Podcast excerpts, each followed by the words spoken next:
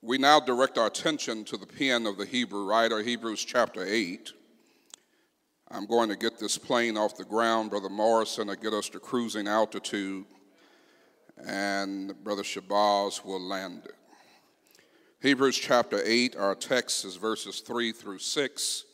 And if you'll just meet me at verse number 6, the Bible says, But now hath he obtained a more excellent ministry, by how much also he is the mediator of a better covenant which was established upon better promises. Now, subject is a more excellent ministry, a better covenant, and better promises. In order to appreciate this passage of Scripture, Bible students must understand the premise from which the larger Hebrew letter was written. It is essential to understand this because an understanding of the letter as a whole helps us to have greater insight to the text, the topic, and the thought presented here. In a general sense, the Hebrew letter is written to theologically and practically highlight the superiority of the new covenant over the old covenant. It reminds us that the old is a shadow pointing to the new. Most importantly, the book of Hebrews demonstrates the preeminence the priority and perfection in Christ Jesus. If there were a trial in which the new covenant in Christ was forced to prove its superiority, the book of Hebrews would serve as exhibit A through Z, for it is theological evidence and it is a practical exhibit to win the case. Again and again, we have heard this week that the letter illustrates the person of Christ as being superior in every way better than the angels, better than Moses, better than the high priest, a better mediator, better covenant, better ministry, a better sacrifice, a better salvation. We consider a more excellent ministry, a better covenant, and a better promises. We must look at this and dissect this. We first consider a more excellent ministry. In, the, in this closer look at the superiority of the new covenant, we see this phrase in verse number six a more excellent ministry. Let me first illustrate that the ministry is more excellent because the minister of the ministry is superior. What we must understand is that in Hebrews 8, verses 1 through 2, Christ is mentioned as the minister of the new covenant. It is like being in a courtroom. It depends on who your attorney is and the skill and technical, technical ability of your attorney to handle the law that may determine the final outcome of your case. There was a case that God had against us in that we came before the courts of God and we were found guilty of sin. We were guilty as charged, and the sin and iniquity and unrighteousness in all of our lives found us guilty as charged. But we have an attorney, we have an advocate in Jesus. And so, what he did is he asked for a sidebar with the judge and made a deal with the judge that even though his client is guilty as charged, you and I are guilty as charged, but he gave us a reprieve because he offered himself as a perfect sacrifice. What we must see is that Moses, the mediator of the previous covenant, was an inferior minister in comparison to Jesus. But what I want you to understand in Hebrews chapter 3, as we look at Moses in comparison to Jesus, in Hebrews chapter 3, I want you to notice something in verse number 6. The Bible says, but Christ as a son over his own house. Which house are we if we hold fast the confidence and rejoicing of hope firm unto the end? And I want you to contrast that with verse number five. Because in verse number five it says, and Moses was verily faithful in all his house. I want you to extract two thoughts from Hebrews 3, verse 5 and 6. Number one, in Hebrews 3 and verse number 5, the Bible says Moses was. But when we look at verse number 6, Jesus is. The second thing that I want you to notice about the difference in Moses and Jesus is that Jesus is over the house. Moses is simply in the house. And so I'd rather stick with the person in charge of the house who's over the house as opposed to somebody who's in the house. What we notice when we go back to our text in Hebrews chapter 8, it lets us know that Christ is the true sanctuary. When we consider this word true, it comes from the Greek word alethinos, and what that means is that there is substance in comparison to that which was a shadow. The perfect is contrasted with the imperfect. Christ's sanctuary is true because Christ is true. Christ's sanctuary is perfect. Christ's sanctuary is substance because of who Christ is. It is in John chapter 1 and verse number 9 where John said that he was not that light, but he was sent to bear witness of that light. That was the true light, being Jesus, which lighteth every man that cometh into his world. We must understand that we have a more excellent ministry because we have a more excellent minister. What we must also understand in this text is that the priesthood under Aaron never completed the work. It is interesting that when the priest would go in the sanctuary, there was never a seat in the sanctuary. There was the mercy seat, which belonged to God, but there was no seat for the priests. But when I look at Hebrews chapter 8 and verse number 1, it tells me that Jesus is sitting. He's in the true sanctuary and he's sitting. So the question becomes if there was no seat in the sanctuary for the priests, where is Jesus sitting? What we must come to understand is that you don't sit until the work is done.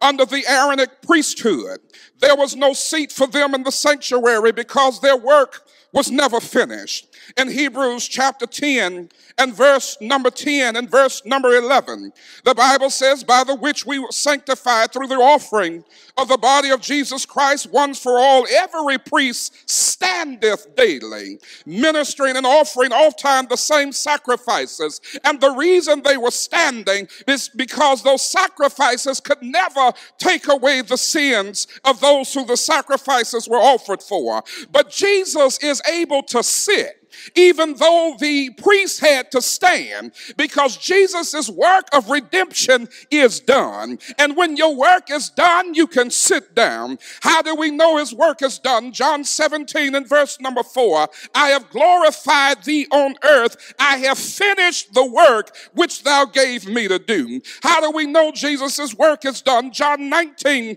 and verse number 30 when Jesus therefore had received the vinegar, he said, It is finished. So the priests couldn't sit because they weren't finished with the work. But Jesus is sat on the right hand of the throne in the true sanctuary because his work is done. He is not continually carrying out his work as if it had never been finished. The sacrifice has been rendered and it is all over. The propitiation has been accomplished. God's holiness and righteousness has been satisfied on the basis of the value and efficacy of his sacrifice, Jesus has not only sat down, but he's now ministering in the, in the sanctuary. In short, the chief priest is seated as high priest with the veil for all of us. But not only does it say we have a more excellent ministry, it says we have a better covenant. It is essential to understand the idea of a covenant in the Bible. Because what you know about a covenant makes a difference in appreciating having a better covenant. A covenant in the Bible was designed to establish a relationship between two parties. But what is interesting about our covenant is that there are two different words in the Bible to refer to a covenant.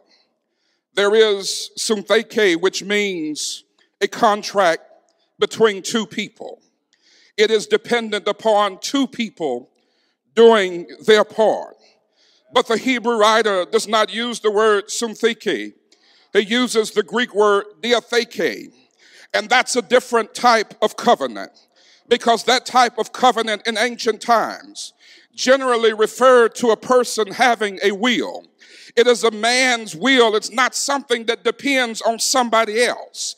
It's one person saying, whether you do it or not, this is what I am going to do. It was a covenant that always required blood to be sealed. It is a covenant in which two people walked through, or which one person walked through as a blood covenant, and it was designed to show that I am serious about what I have covenanted to do. I am serious about what I am doing. And so when we look at the fact that we have a better covenant.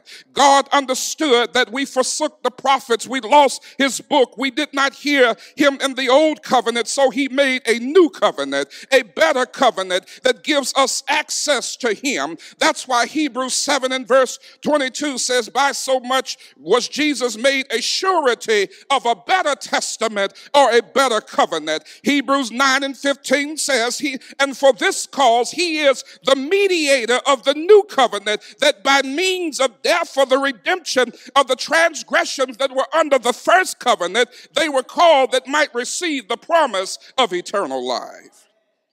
We ought to thank God for our covenant. But not only do we have a better covenant that gives us a better relationship, he mentions better promises, a more excellent ministry and better promises. Woven throughout the book of Hebrews is the mention of promises. In Hebrews chapter 4 and verse number 1, the Bible says, Let us therefore fear lest a promise being left of us entering into his rest. In Hebrews 6 and 12, that you be not slothful, but followers of them through faith and patience inherit the promises. Hebrews 6 and 15, he talks about obtained promises. Hebrews 6 and 17, he talks about the heirs of promise. Hebrews chapter 7, verse number 6, and blessed him that had the promises.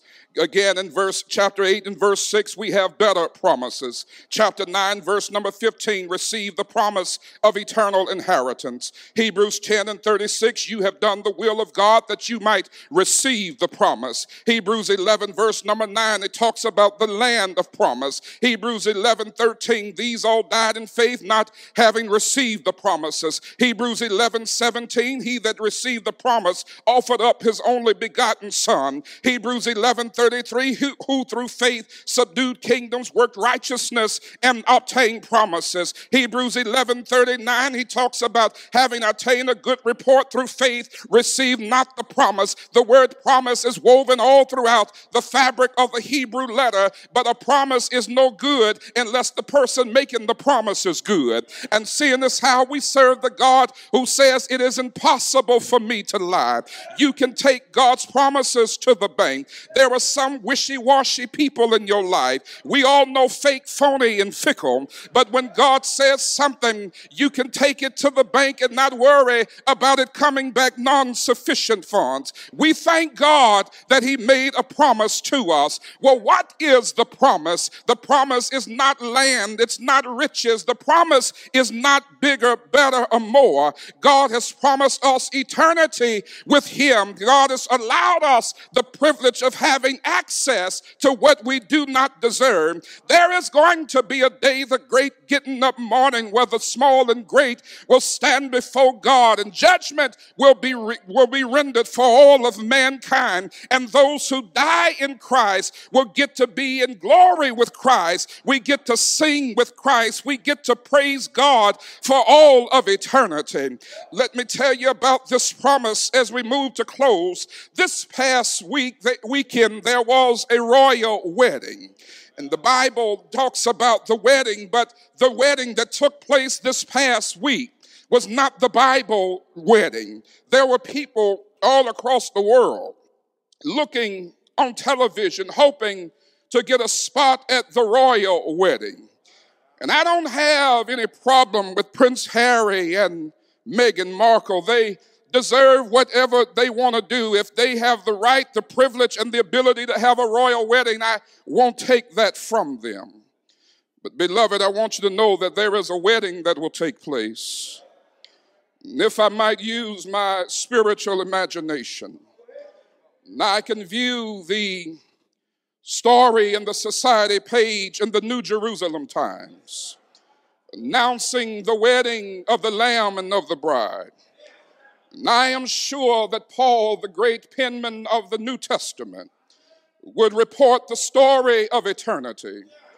Extra, extra. Read all about it.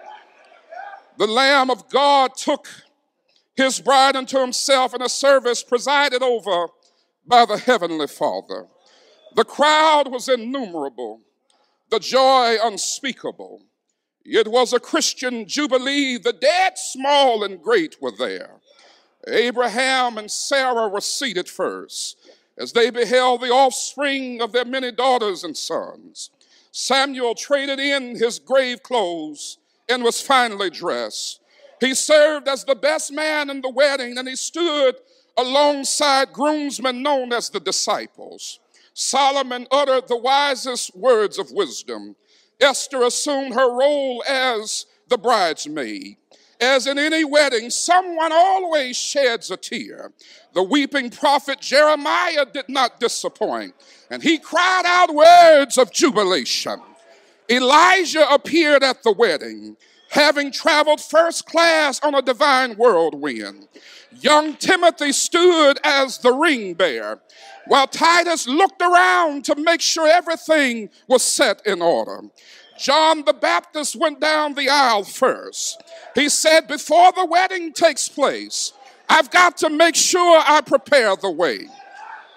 Led by the sweet psalmist David, the angelic host lifted their voices together and praised the name of the Most High God, while the cherubim and seraphim hovered over, shouting, Holy, holy, holy. The bride was dressed in garments of glorious white, spotless and without blemish. As is his custom, the groom was clothed in glory. The heavenly father asked the groom if he would take the bride as his, as his wife, but he did not say, I do. Instead, he said, It is finished. The perfect plan of redemption is complete for eternity the couple decided to honeymoon in a magnificent mansion that has been under construction since Jesus left this earth. John the Revelator led them to their eternal home and confirmed that the walls had been inlaid with jasper and the streets paved with gold. And before everyone left the ceremony, the Holy Spirit said he heard something he is quoted as saying, And I heard, as it were, the voice of a great multitude. And as the voice of many waters, and as the voice of mighty thundering, saying, Alleluia, for the Lord God omnipotent reigneth. And with that, the Almighty pronounced them husband and wife, and said to all, Let us be glad and rejoice, and give honor to him, for the marriage of the Lamb is come, and his wife have made herself ready. Thank you, and may God bless you.